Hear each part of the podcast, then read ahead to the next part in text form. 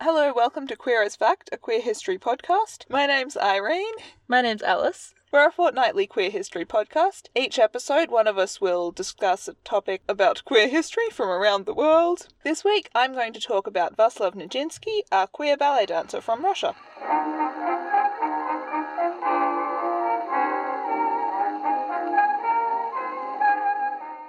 We have a few content warnings for this episode. We have mentions of schizophrenia, early 20th century mental health care and institutionalization, abusive relationships, and unbalanced power dynamics within relationships. If you don't want to hear any of that, then feel free to skip this episode. We have more content coming up. I'm starting with a brief introduction to who Nijinsky is and what his significance is. He's considered the greatest male dancer of the early 20th century, which is to say, at the time they thought he was the greatest male dancer that had ever happened in the world. They called him the god of dance. I like it. Yep, but there have been some quite good Russian ballet dancers since then. And non Russian ones. I mean, yes, but like, you just looked at me like, why would a great ballet dancer not be Russian? he was a super good dancer. He's really well known for doing like spectacular death defying jumps where everyone sort of looks and is like, what happened there? How do you even do that? And this interviewer asks him after one of his first performances in Paris whether it's difficult for him to do these impossible seeming jumps. And he's kind of confused for a bit because his French isn't very good. And eventually they get the message across and he goes, what? Oh, the jumps? No, not difficult at all. You just jump and then you pause up there for a moment and then you come back down. That's pretty great. Anyway, aside from that, he changed a whole lot of things about the way the world saw ballet. So, if you think of ballet in the early 20th century, it's probably reasonable to think of it the way you think of ballet now. How do I Oh, think of ballet now? I'm about to tell you, it's kind of elitist, it's stagnant, it's conservative. Yeah, everyone's like a stick person, and they're all like the same height and have those creepy feet that go at 180 degrees. Is that the sort of thing we're talking? Not quite that. Not so much the technical thing as just the um kind of like social class ballet appealed to Oh yeah, the kind of art it was. It's very old fashioned, it's very traditional, it's all kinds of classist. yeah, yeah. It's all sort of tied up with the aristocracy and. So I assume you're going to clarify this in a moment, but you're trying to tell me that in the early 20th century it was elitist, and Nijinsky changed it, Yes. but it's changed back. Nothing's happened since then. Okay. Yes, I'm getting to that. So, yes, it's old fashioned. Going to see the ballet is something only the aristocracy does. It's really an upper class thing. And this is early 20th century Russia. You can see what's about to happen to the upper class. Ah yes, the revolution. Yes. My favorite part of history. But yes, at this point, ballet is pretty much an excuse for rich people to go and look at fit women's legs. Mm, I feel like it's that now as well. Yes. Except slightly less rich people, because sometimes I can afford to go and look at fit women's legs. It's true. So it's all fairly conservative and staid and traditional and kind of dying out until Nijinsky and Diaghilev come along. Diaghilev is the producer who runs the Ballet Russe, which is the ballet company that makes Nijinsky really famous. Mhm. And they cause a whole string of scandals and riots and do a lot of very exciting things and change the way everyone thinks about ballet. And it gets very exciting. Nijinsky's early life. He was born on March the 12th in 1889 or maybe 1890. There's some disagreement on this. I love the way no one before like the 50s knows what year they were born. I love the way they all know what day they were born, but they're not really sure on the year. like, you think their mothers would remember, oh yeah, Vaslav, he was born, was it yesterday or a year ago? I've forgotten all about it. Wow, he is quite large. But like they must have known when they celebrated their birthday, like, how old am I turning this year? Yeah, like, you remember that from an age when it's not hard to count. And your family would know. They'd be like, Yeah, you're three today. Anyway, so he was born in eighteen eighty nine, did you say? He was born in 1889 or possibly 1890 Yep. in Ukraine, in Kiev, which was at that time a part of Russia, which it, like, often is. Yep. His name is Vaslav Nijinsky. His parents are Polish, although he grows up mostly in Russia. Mhm. He doesn't speak a lot of Polish. This is always a thing that makes him sad. He feels quite Polish. Would his parents have spoken Polish at home? A little, I think, but not a lot. Also, he did go to boarding school from quite young. Oh, okay, yep, that makes sense. He's the middle child of three siblings. The oldest child, Stanislav, falls out a window as a toddler. unfortunately.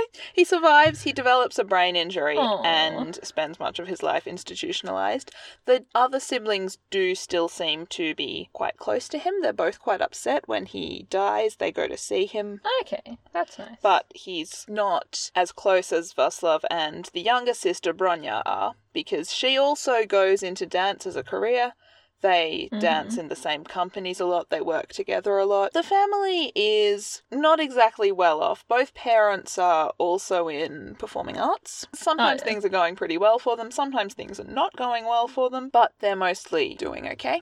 Until Thomas, the father, meets another woman, falls in love, and leaves them. Thomas. So, poor Eleonora, the mother, is on her own with three children, one of whom has a brain injury. She's trying to support the whole family as a single mother through a career as a mediocre dancer.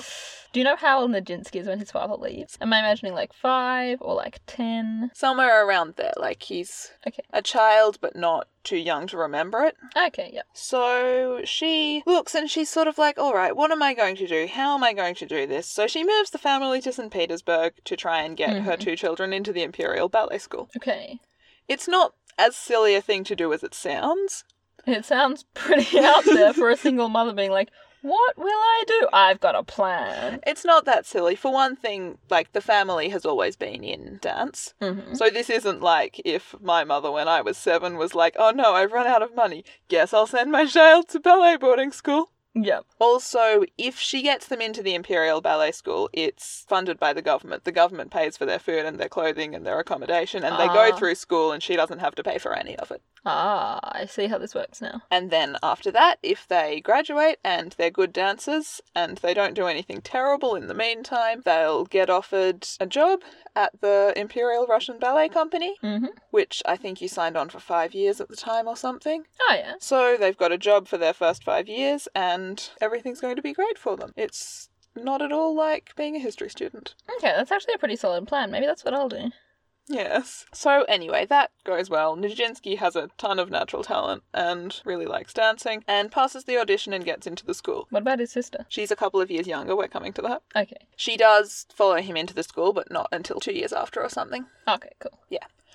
So, yeah, Nijinsky goes to school. He's not great academically. On one occasion, he nearly gets expelled for using a slingshot to try and knock the hats off passing noblemen. That's so rad. I respect him. he doesn't get on well with the other students. Aww. Most of the things I read put this down to jealousy on the basis that he was just that amazing. I don't really know what the real story was there. Apparently, several students were involved in the knocking hats off passing noblemen situation, and everybody blamed it on him. Oh, yeah. Yeah, there was a lot of bullying. The year before he graduates, he's going really well as a dancer. He gets offered a place in the company. Is that normal to That's happen? not really normal. Okay. He gets offered a place in the company and he says, No, I think I'll finish school first. Good on you, Nijinsky. He does his last year of school and he accepts his place in the company.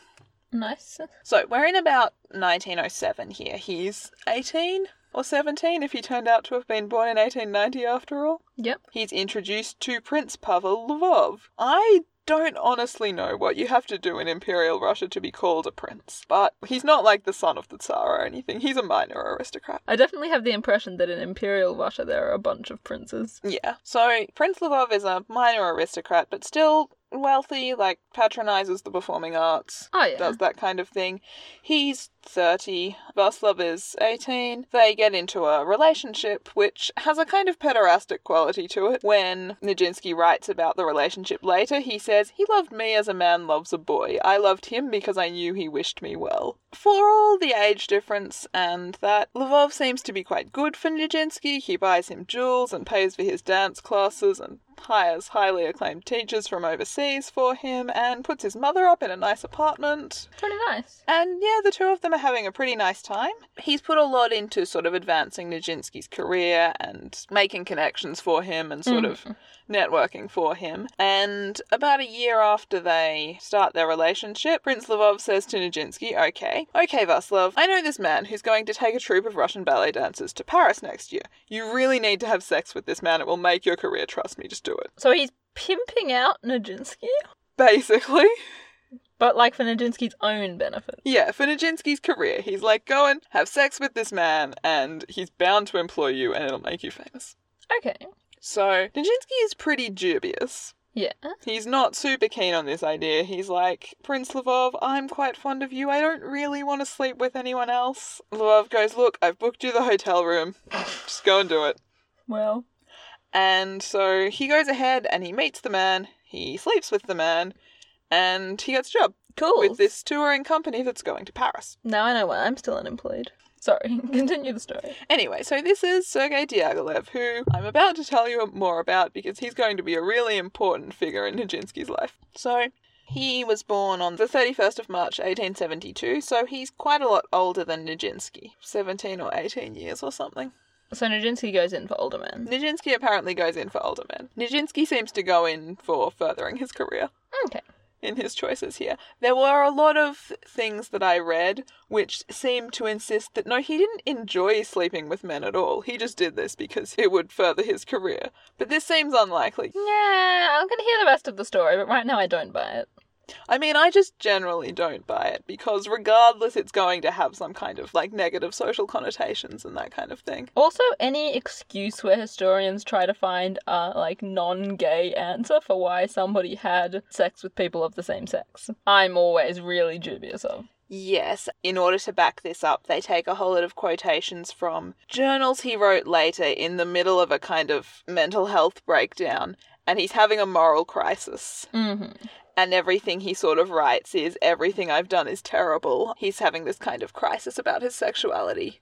Oh, Okay, and so they'll try and say, look, he thought it was terrible. He must have only done it for career reasons. Yeah, Not he had internal conflict because he was attracted to men, but society told him that was wrong. yeah, basically. Uh-huh. So, anyway, Diaghilev, he's openly gay. Okay. which is technically illegal in Russia at this time. I think the maximum sentence is three months in prison. Okay. It's not that big a deal. Yep, cool. And especially not in the sort of circles he mixed in, which are, you know, your stereotypical performing arts circles. Yeah. They're a little bit more sexually liberal than the rest of Russia. So people seem pretty happy to turn a blind eye, at least, to the fact that Diaghilev is having sex with men. So Diaghilev has always been passionate about performing arts, basically. He's really into music and dance and theatre. He had dreams of a music career. He studied at the St. Petersburg Conservatory of Music. Rimsky Korsakov was Diaghilev's music teacher at university, so Rimsky Korsakov is a very well known and successful Russian composer, and he told him to give up his dream because he had no talent. Oh my god, that's so mean. What did he play? He studied singing. Ah, huh. I assume he did some soul searching about this, but the end result of it seems to have been that he's like, alright, that's probably the correct choice. It wasn't the most suitable career path for me. Mm-hmm. While he was quite good at music, he wasn't good enough to be able to make a career out of it. Mm-hmm. So he decides to go into producing instead, Producing specifically ballet or just producing? producing performance in general. Cool. But he manages to get hired as an assistant producer for the Imperial Ballet. So the Imperial Ballet is different from the Ballet Russe, Yes. but they're both government-run Russian ballets. The Ballet Russe is not government run. Oh, so it was the Imperial Ballet that Nijinsky would have got into after he finished school. Yes. But the Ballet Russe that he's going to end up in later in life, and that was in your little like little intro bio. Yes. Okay, cool. Yeah. Yes.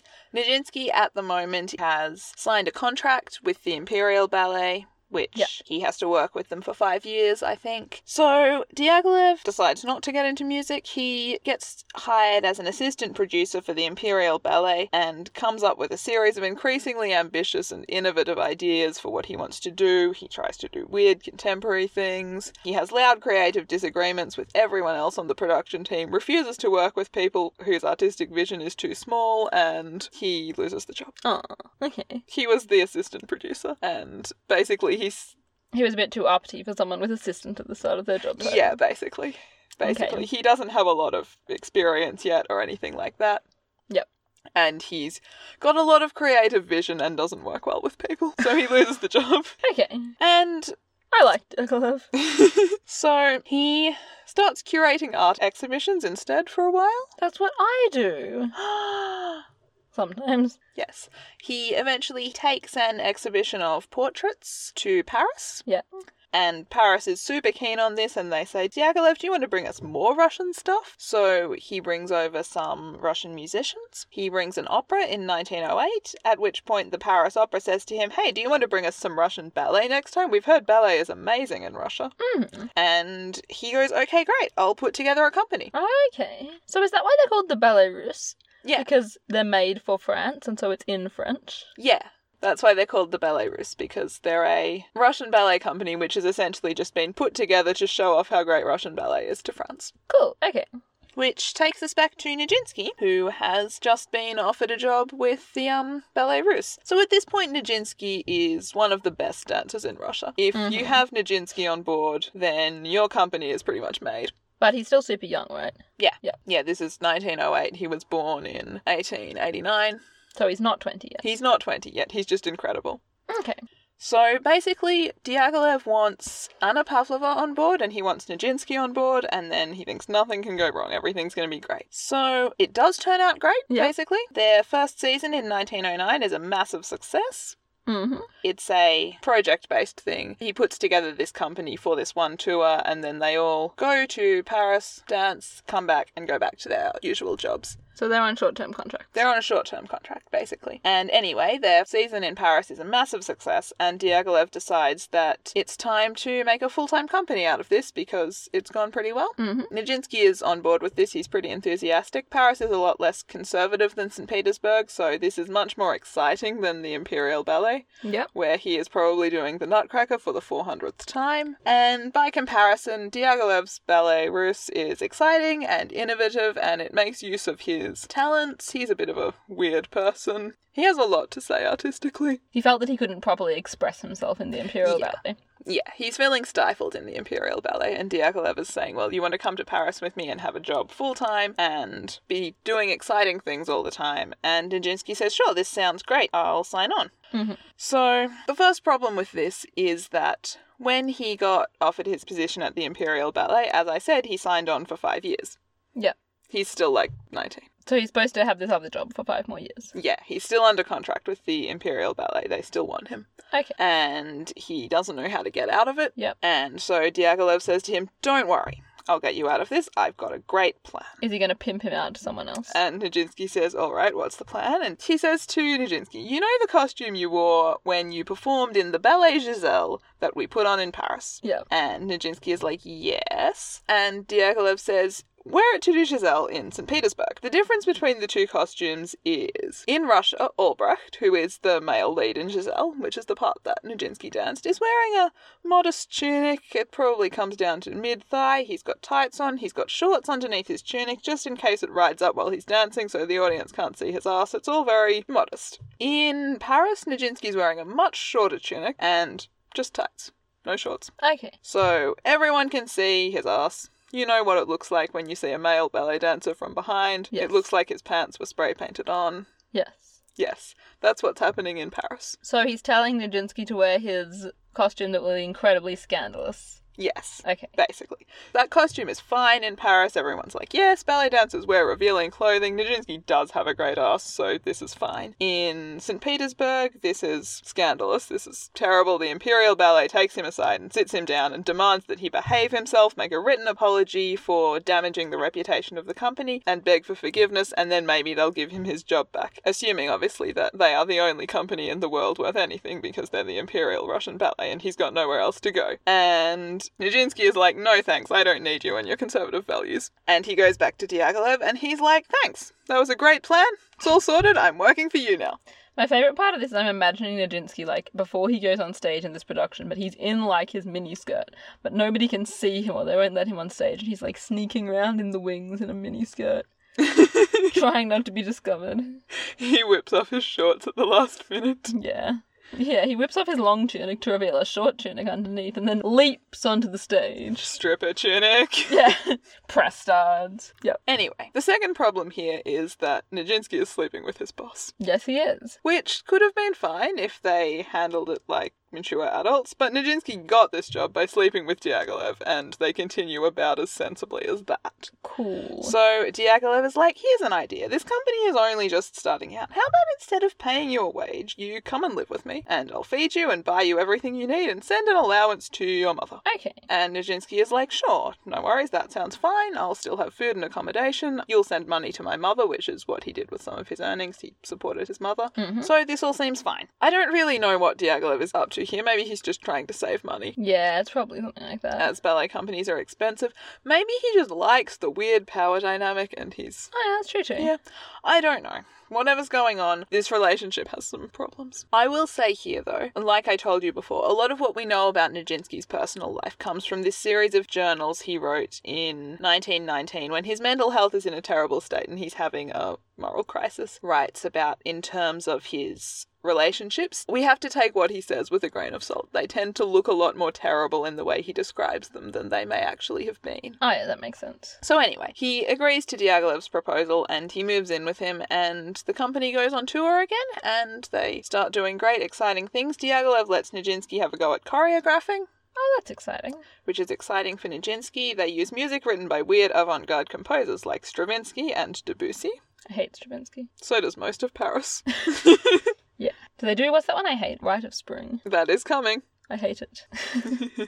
so does most of Paris. Hooray! That's not true. So does like half of Paris. It's fairly evenly matched. Good. Let's hear about it. So anyway, the first thing Nijinsky puts on is this short 12-minute ballet called Afternoon of a Faun. The idea of it, they wanted to replicate the scenes they saw in ancient Greek and Assyrian artwork. Okay. So it's totally different like in terms of movements to classical ballet. Yeah. It was interesting. What do you know about ancient Greek artwork? Uh, there's a lot of penises.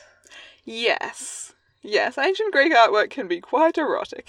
So basically, what happens in Afternoon of a Faun is there's this faun lounging around on the stage when some pretty wood nymphs come in, they do a little dance, and then as they're leaving, one of them drops her veil. Okay. And they leave the stage, and this veil is left behind, and the faun who has been lounging around picks up the veil and essentially masturbates with the veil. Okay. When you say masturbates with the veil, how much of that is through dance and how much of that is like, this is clearly what's happening? Like, This is quite clear. okay. This is quite clear. There's a quotation from Nijinsky somewhere where he says something to the effect of, I pretty much had an orgasm on the stage. Okay. It's quite erotic. Okay. The public response was mixed. Yeah. Some of the positive reviews called it a perfect union of mime and music and a joy to the eye, Okay. by which I guess they meant I love seeing hot ballet dancers touch themselves. Okay. Another review called him a lecherous faun whose movements are filthy and bestial in their eroticism, as crude as they are indecent, and called the whole piece loathsome. so, I mean, I suppose he got his message across. Yeah, I mean, you don't make that kind of ballet without expecting half your reviewers to call it, like, lewd and loathsome. Yes, so that was his first ballet. He didn't, like, He's into it, did he? no. Another one of the ballets he choreographed was called Jeu, which is games. How do you spell je? J E U S? Yep. Yep, cool, okay. According to Nijinsky's diaries, hilariously, Diaghilev wanted the um like storyline to be a sexual encounter between three young men. Okay. Nijinsky thought it should include an aeroplane crash. That's what I always look for in my sexual encounters. So, unfortunately, for some reason we don't really know what happened here. Somebody made them tone it down, and it wasn't three young men on a desert island having sex. Is that how he thought the aeroplane crash would come into it? Or are you being facetious? It's really not clear. He just vaguely in his notes mentions that he thought there should maybe be an aeroplane crash in this. I can't picture how he thought this would go down. I don't know. But yeah, somebody made them tone it down, or they thought maybe they should tone it down because they might even be pushing the sensibilities of the Paris audience here, and it winds up being a totally heterosexual love triangle between two women and a man over a game of tennis. That's so lame. It went down better than Afternoon of a Fawn. hmm It was less controversial. Now we're up to your favourite, The Rite of Spring. The Rite of Spring.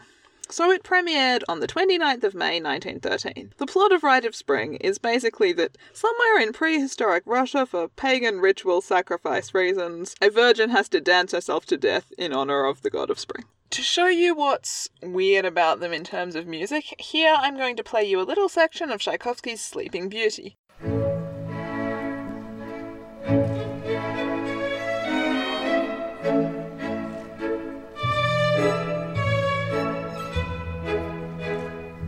Oh yeah, that sounds super conventional. Like I can picture someone just like in a tutu going across the stage. You can't see the picture I have on YouTube here, but she is in fact in a white tutu doing pretty little things with her arms like this. I hate Sleeping Beauty. I hate it so much. this is Rite of Spring.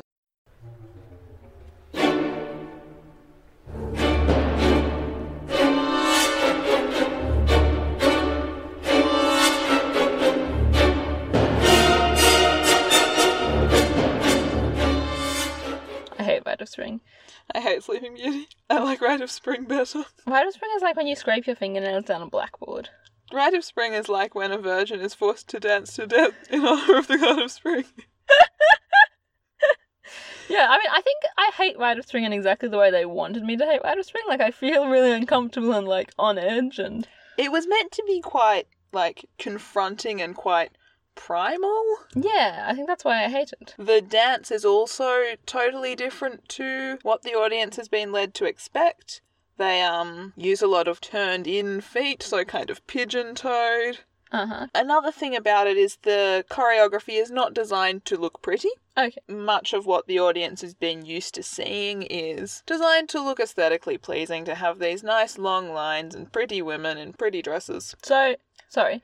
Did Nijinsky choreograph this? Yes. Yeah. Yeah, this is Nijinsky's work. And this is not designed to look pretty at all. It's designed to look kind of horrible and pagan, like Yeah. there's blood sacrifice. Cool. So it's fairly confronting. They're not unaware that this is going to be controversial. They try and sort of slip it in between two um, more conventional pieces they've got Oh yeah. so that maybe the audience will come out still feeling okay. Mm-hmm. So they're like, maybe we'll just sort of ease them into it, do one really weird ballet and some nice little things. Yep. It doesn't work. Okay, what happened? The um You warned me there were going to be riots. I want Yeah. to hear a riot. yeah, no, there is indeed a riot. There's some disagreement about how this started. Like some people have said that disturbance in the audience began almost immediately as soon as the music started playing. Some people said it took some time. Basically, the audience was split between people who thought themselves kind of bohemian and progressive and were like, "We're on the forefront of art here, guys. This is amazing." And people who were wealthy and had been there to like look at some pretty women. Oh, maybe yeah. see Nijinsky's ass Yep. and they were quite put out by being confronted by human sacrifice, and they basically get into a fight. So basically, the people who are enjoying it are beating up the people who weren't enjoying it, and vice versa. Yeah, basically, it starts, you know, people are unsettled, people call things out, people, Oh yeah. and it ends up turning into physical violence, and there is a riot. Okay. Cool. Whether that's a success or not is hard to say. Nijinsky and Diaghilev were definitely pushing the boundaries here. I don't know whether they wouldn't have looked and been like, wow, there was a riot, yep, we nailed that. Yeah, like that might be like, yeah, look at this successful art. I've really challenged society here. Yeah, so it's really hard to say it. Now we tend to look back at it and be like, that's a good thing. That The riot itself is a good thing, or the ballet is a good thing. the ballet is a good thing. Like the ballet now is seen as like challenging artistic boundaries in a valuable way Okay. and that kind of thing. But it might have been harder to judge at the time. hmm They might have been looking and thinking, did we just invent the dance equivalent of atonal music? I really don't know. As you can hear, Nijinsky's ballets are controversial. Yeah. They're exciting artistically. Like a certain group of people in France are super into it and they're like, this is amazing. But Diaghilev's financial backers and theatre owners and all those kinds of people are putting pressure on him, saying, Can you just go and put on some of that normal stuff you put on in the early seasons of the Ballet Russe? Yep. Stop doing this weird stuff. In addition to this, Nijinsky does weird choreography. He's bad at communication, and so he has a hard time getting what he wants across to his dancers a lot of the time. hmm So basically, Nijinsky's ballets are just putting the company under a ton of stress. Okay. Yeah. So Diaghilev goes back to the choreographer he'd had for his first couple of seasons before he made the company full time. Yep. And says, Look, can you do a couple of new ballets for me? Because Mhm. I think we need something a little bit more Chill. palatable for a while. Nijinsky is quite put out by this. The stress of being so controversial is kind of weighing on him. Diaghilev has just turned around and gone back to the previous choreographer, so Nijinsky is quite upset by this. It puts strain on their relationship. Yep. Diaghilev didn't actually tell Nijinsky in person that he was switching back to his old choreographer Oh, because, like, he wasn't brave enough to tell him in person. He sent Bronya to do it. not cool, Diaghilev. Yeah. So things are still going okay for the company. While Nijinsky's ballets aren't as financially successful as some of the others have been, they've still got like other repertoire. Mm-hmm. Things are still okay, but for Nijinsky and Diaghilev's relationship, not so great. Yeah. So in August 1913, so a couple of months after the premiere of Rite of Spring, they decide they're going to do a tour of South America. Okay.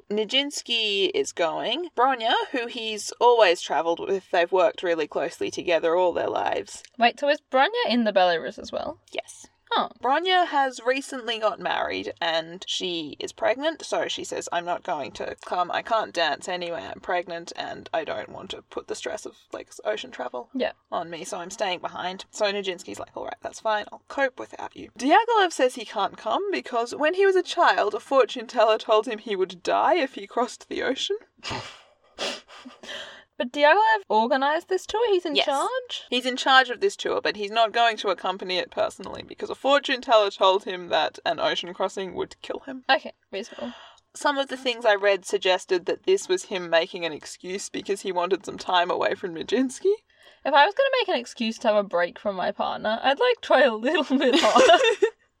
a fortune teller told me. Yeah, I don't know, maybe he was just really that superstitious. I think I'd believe more that he was just that superstitious. It's worth noting that later on, when air travel becomes more common, he does go to America by plane. But yeah. so it's the boat thing, maybe. I believe it. Just out of interest. How does he die? He does not die on the ocean. But how does he die? he died of diabetes, apparently, in Venice You know what Venice is? on the water. Floating. Oh. so anyway, the um tour goes ahead. Anyway, Nijinsky is quite stressed because Diaghilev stayed behind and is like, Nijinsky, you can run the company, like be the sort of acting person in charge of the company. Okay. He's been a major choreographer, he's the principal dancer. And Diaghilev's like, it's fine, I can just heap this on you as well. Yeah, okay.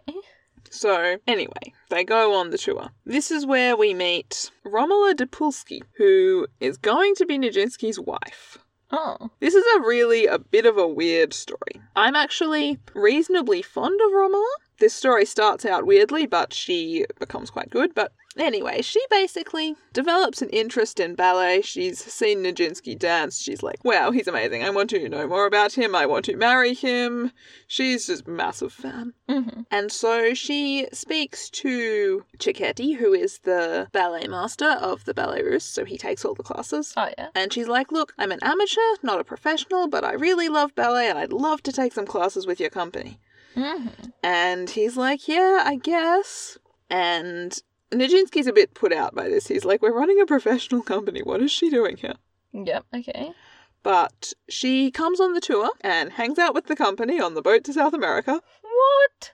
Wait, so. Some background. She is an aristocrat. Okay. She has a bit of money. She has some influence. So they kind of have to suck up to her a bit. Yeah. Okay, and they met her in France. Yes. Okay. Yeah, so she tries to strike up conversation with Nijinsky a bunch. He's not that great at French, and that's their common language, so it doesn't go super well. They have some awkward conversations with an interpreter. Basically, she tries to sort of spend time with him and connect with him, and it's not going really well. And then, out of nowhere, he proposes to her. She honestly, at the time, she thinks it's a joke. She thinks he's making fun of her. Okay. She is quite upset because she basically thinks he's mocking her.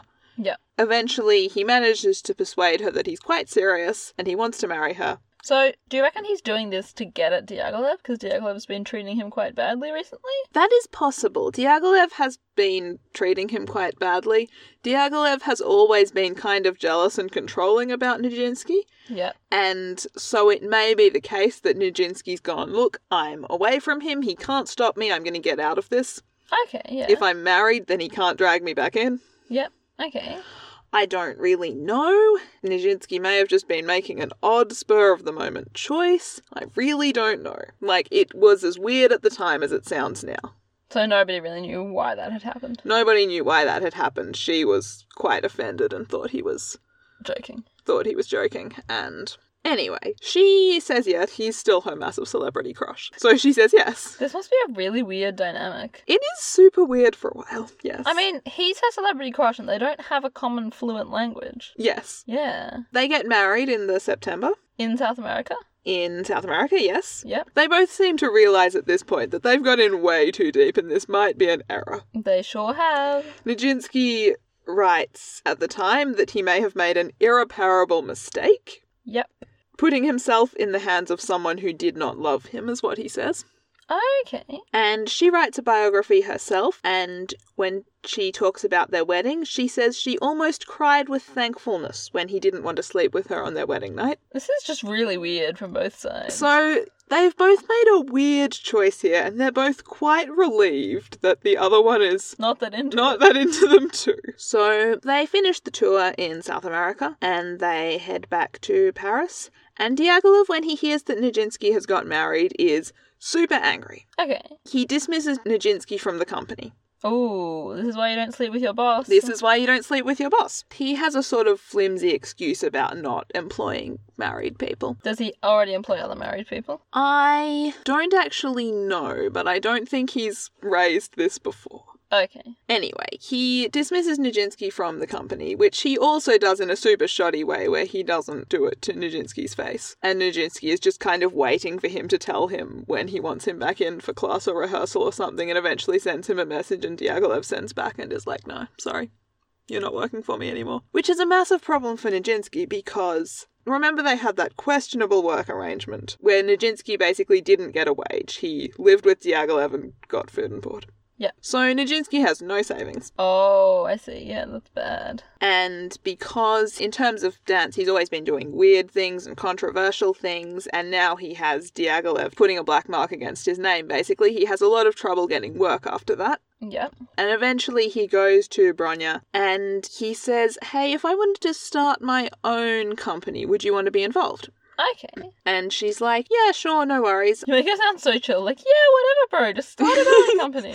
Yeah, sure, no worries. I'd dance in that. That sounds great. And so they start this ballet company of their own. They have problems just in like a hundred small ways with it, as opposed to any major problems. All the things they talk about are like they can't find a space to rehearse, or the props they ordered arrived late, or I'm very sad for them. yeah, it doesn't seem to go well with them. I don't know why. I don't know whether there's a major conspiracy against Nijinsky or whether they were just unlucky and these things didn't come off for them. Nijinsky also, as we've discussed, is bad at communicating with people and finds it quite stressful and has a lot of trouble explaining to people what he wants from them. Yep.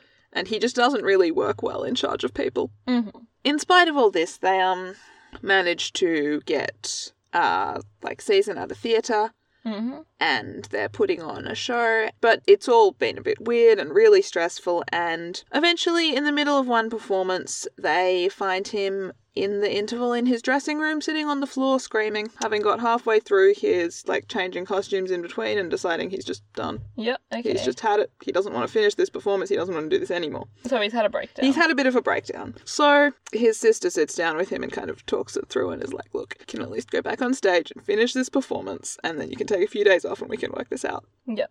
He finishes that performance. He gets into his second costume and he goes back out on stage and he finishes the Poor performance. Nijinsky. And then he cancels the next few days his understudy dances, and the theatre eventually says to them, look, we took this on because people want to see Nijinsky dance Yep. and if it's someone else dancing, we can't afford to do it. We're not going to sell the tickets. So they Okay. cancel the rest of the run. Yep. So Nijinsky's company is not going super well. He still has no money hmm because Diaghilev never paid him. Yep. And he um doesn't really know what to do after that. Then Diaghilev, who hasn't got in touch with Nijinsky for some time, Are we talking like years or like months? like a couple of years I think, not a long time after. Like it's not like decades after. But it might be a few years. Yeah, it might be a couple of years. Diaghilev sort of says to him, Look, Nijinsky, how do you feel about dancing for the Ballet Russe again?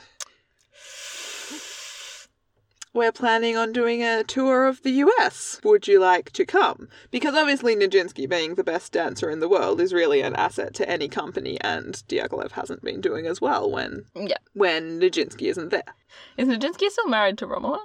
Yes, Nijinsky and Romola are still married. This is where Romola actually gets to shine. This is her moment. So Diaghilev says to Nijinsky, Hey, do you want to work for me again? And Nijinsky, whose company has just fallen through, has just had a ton of stress and has no money, Yeah. is like, I don't know.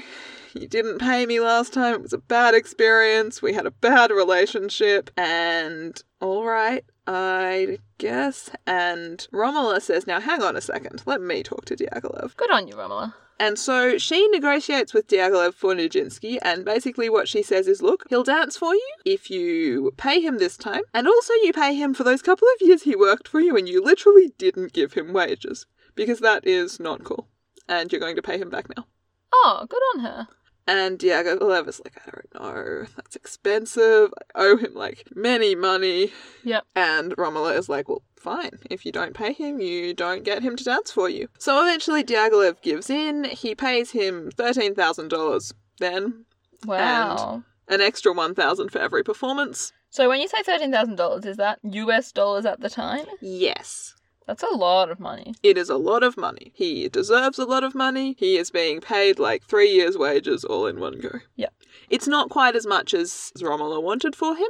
Mhm. It's probably not quite as much as he deserved, but it's A lot of money still. It's a lot of money still, and it's more than he expected given that he agreed to do this for Fern Board at the time. So, like I said, that starts out a bit weird, but Romola seems to be fairly invested in this not being terrible. I mean, this is probably partly for Romola's own benefit because she is probably living on this wage as well. She is an aristocrat. True. She is doing okay. So, they do this tour of the US. Diaghilev crosses the ocean this time. But he's okay because he does it in plane. I think he does it by plane this time, so it might be okay. Yeah.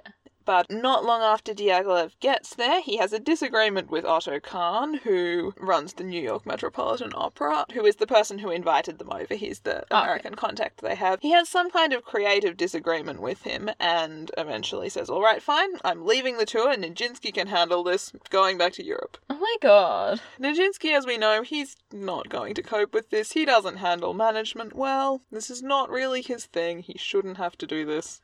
Jackalopes the worst. Diaghilev is the worst. He's just a bad person. So he leaves. He leaves Pornajinsky to manage the rest of the tour. It doesn't go terribly. Okay. It doesn't completely fall apart because Nijinsky is still an amazing dancer. People are essentially coming to see Nijinsky. The performances are really good. Occasionally, some of the critics do comment that he is technically good but seems like emotionally distant or Oh yeah. not really in his character or whatever. He's dealing with some things. He's dealing with some things, but generally the um actual artistic side of the tour goes pretty well. The um company doesn't make a lot of money off it though because Nijinsky is just not good at managing this. He doesn't have the skills, he doesn't have the experience, he should never have been put in charge of this. Yep. And Okay. he's really stressed. Things sort of go downhill for Nijinsky from here in terms of his mental health. Mhm. It's not long after this that he does his last public performance hmm in South America in 1917. Another thing that happened around the time of that US tour Yep. was Nijinsky's older brother, who I mentioned near the start, who fell out of the window as a toddler, hmm finally dies. Nijinsky seems to be quite upset about this. He also talks about having a fear of being institutionalized, hmm possibly from having visited his brother in institutions before. hmm Yes, so his mental health is in decline, and he's basically sort of saying, Look, this is too much for him. He can't handle the performing anymore. There are things going terribly wrong for him, and they're not really good at mental health because it's the early 20th century, Yep. and they don't really know how to handle this. So he gives his last public performance 30th September 1917 in South America. So how old would he be now? He's in his late 20s. So he's still super young. He's still super young, yes. And the tour is losing money, and eventually, what happens is they end the tour, and Romola moves with him to Switzerland in the hope that he can have a break and hang out in the mountains and recover from the stress. Yep. Which sort of works. It doesn't seem to be helping a lot. She tries to get him more psychiatric help eventually. A couple of months later, he's diagnosed with schizophrenia. Okay, yep. And he essentially spends the rest of his life, like, in and out of mental institutions. Romola honestly tries really hard to look after him. Good on Romola. I like Romola. Considering the start where she stalked him on a tour to South America and he proposed to her when they didn't have a common language, it comes out reasonably well. Sources don't tend to be friendly to her. Eventually, he and his wife move to England Uh-huh. in the 40s, just after the war. Yep. I think she is again chasing better psychiatric care for him, so they move to Surrey. He eventually dies on the 8th of April in 1950 in England, and he's survived by his two daughters and his wife. She publishes a biography and she publishes his diaries, which she does do some editing of. She apparently rearranges sections Mm-hmm. like in terms of the order of events. She deletes any mentions of homosexuality. She may be the beginning of that thing where people said he was not actually interested in sleeping with men. He had some other social reasons for it. She sort of cast him in that light. We don't actually know that much of his life after he stopped dancing. Most of what we know about him comes from those diaries that he wrote, and he wrote them when he was in Switzerland, So that was just after the just Euro- after the end of his career, basically. Yeah, okay. He spent like a month and a half intensely writing these diaries, and that's where a lot of our information comes from. So we don't have as much detail about what he got up to after that. The picture we have of his life comes from when he was in one particular mental state. Yes, you know, we call it Nijinsky's diaries, but he didn't sort of write a daily diary. Okay. It's more like Nijinsky's stream of consciousness. Yes, it's more like Nijinsky's very stressed stream of consciousness. It wasn't like Okay. a great time for Nijinsky. I wouldn't imagine that my like stream of consciousness I write down when I'm stressed, if that was published, would provide any accurate representation of my life. It would certainly be a terrible view of my sexuality. Yeah, no, I think it would be a terrible view of my sexuality and not an accurate representation of my life or how I felt about anyone in my life. No, it's true. So, So it's interesting that that's our major source on Nijinsky. Yes, so I think that's possibly why a lot of his experiences come across as very stressful. and why his relationship with Diaghilev sounds so negative, and not to say there's anything wrong with Romola, but why we've come out with a very positive view of Romola and a very negative view of Diaghilev when that might not be true, but that might be based on him feeling bad about having a relationship with another man. Yes, yeah, no, that's definitely true. Okay. So, yeah, the sources that we get this from are a little bit odd. And obviously, Romola had her own motivations when she published about him. She would have had her own agenda as well. So do we now have access to his diaries uncensored? Yes, Cool. Okay. yes, we do. We can now read the whole thing. And have you read her biography? I have not read it all. But you've read some I've of read it. a couple of, like, bits and pieces, but I haven't read the whole thing. So obviously they were married and she Yes. supported him, but were they in a romantic relationship? I would say so. They have two children. Okay. So they're at least in a sexual relationship eventually, even though they don't sleep together on their wedding night. I am inclined to say that he and Romola's relationship had a really odd start, but was genuine. Okay, yep, cool. I tended to find what happened was there were either sources which said that he and Romola's relationship was genuine and his same sex relationships were only to serve his career, or he Mhm. didn't really enjoy them, or he was pressured into them, or Yeah. things like that. And there were sources who basically dismissed his relationship with Romola in order to call him a gay icon. And you're inclined to say that both his same sex relationships and his marriage were genuine romantic and sexual relationships. I can think of no reason to discount them. Okay. So do you reckon she deleted the mentions of homosexuality to protect his memory or because she was uncomfortable with the fact that her husband had had relations with other men? I would say some of both. Okay. How open was he about his homosexuality during his life? Because you said Diaghilev was openly Yeah, gay. Diaghilev was quite open. It was one of those situations where everybody knew that Nijinsky and Diaghilev were together, yeah. but they weren't sort of obvious about it. It was just a very well known rumour, Oh, yeah. basically. Okay. I would suggest it's some of both. She wants him to be remembered well. She tones down some of his sort of more obviously like psychotic portions of the diary. Okay. So there was a whole lot where he wrote from the perspective of God. There were basically just odd bits and pieces in the diary that she's looked and she's gone, people won't think of him well if they see this. Yeah, that makes sense. And so she's taken them out. The full version was published in 1999. Okay, so not actually that long ago. Not actually that long ago, it's quite recent. I suppose that's almost 20 years ago, but like, in the scheme of things, compared to him dying in the 50s, not that long ago. Yeah, no, that's what I thought too. Hmm. It's quite recent by comparison. So we can stop here with Nijinsky as the greatest ballet dancer of the early 20th century, and there are many more great queer ballet dancers in the future. I'm excited to hear many more episodes on all of them. So thank you for listening to Queer as Fact. I'm still Irene. And I'm still Alice. And our next episode will be presented by Hamish, who will be telling us two prominent stories of homosexual love in ancient China, which are so well known as to have entered idiom in Chinese. That will be coming out on the 15th of June. We will see you then. If you want to find us on social media, we're on Facebook as Queer as Fact, on Twitter as Queer as Fact, on Tumblr as Queer as Fact, or you can download our podcast from queerasfact.podbean.com. And if you want to write to us directly, we're queerasfact at gmail.com. Thanks for listening, and we'll see you next time.